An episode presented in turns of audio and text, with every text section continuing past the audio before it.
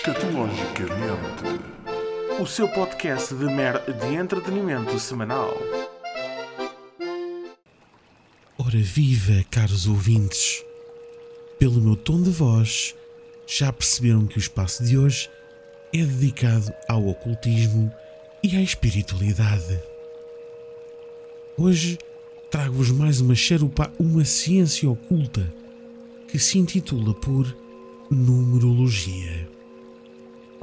A numerologia é um ramo do esoterismo que recorre à simbologia dos números e a operações matemáticas com o intuito de estabelecer uma relação oculta entre números, seres vivos e forças físicas e paranormais ou mesmo divinatórias, de forma a predizer as características da personalidade e mesmo o destino dessa mesma pessoa.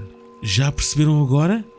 É, eu também não mas basicamente conseguimos prever os acontecimentos da nossa vida e a fase em que estamos, através de uma folha de Excel, ah, de uma fórmula mágica que faz uma data de somas às letras do nosso nome.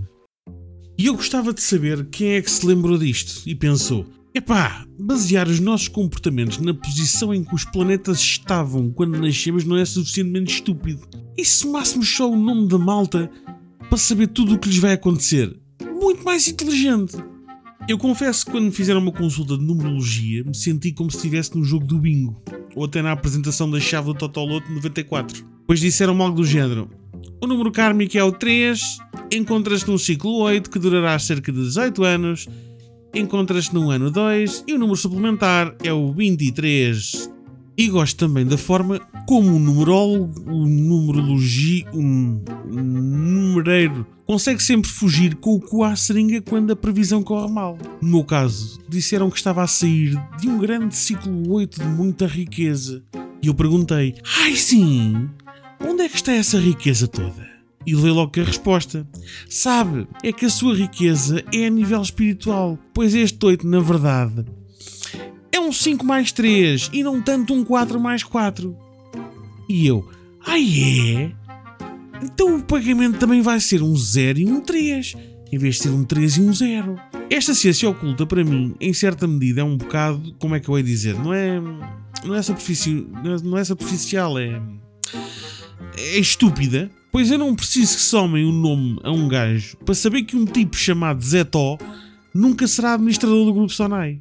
Da mesma forma que Beatriz será sempre uma senhora velhota que faz arranjos rápidos em roupa.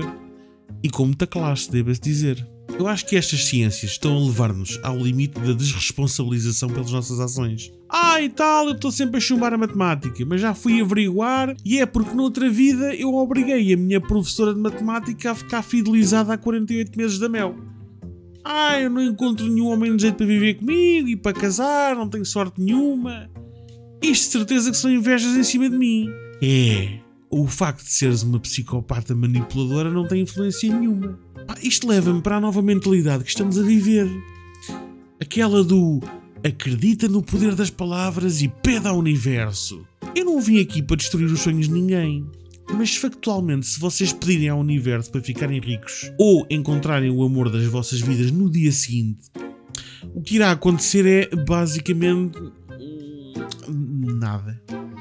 Até porque, se isto fosse verdade, os mitras da linha de Sintra andavam a assaltar as pessoas armados com uma mapa astral, em vez de andarem com uma boa naifa ou com uma pistola. Na minha experiência, o único universo que te dá imediatamente o que tu queres é o cartão universo.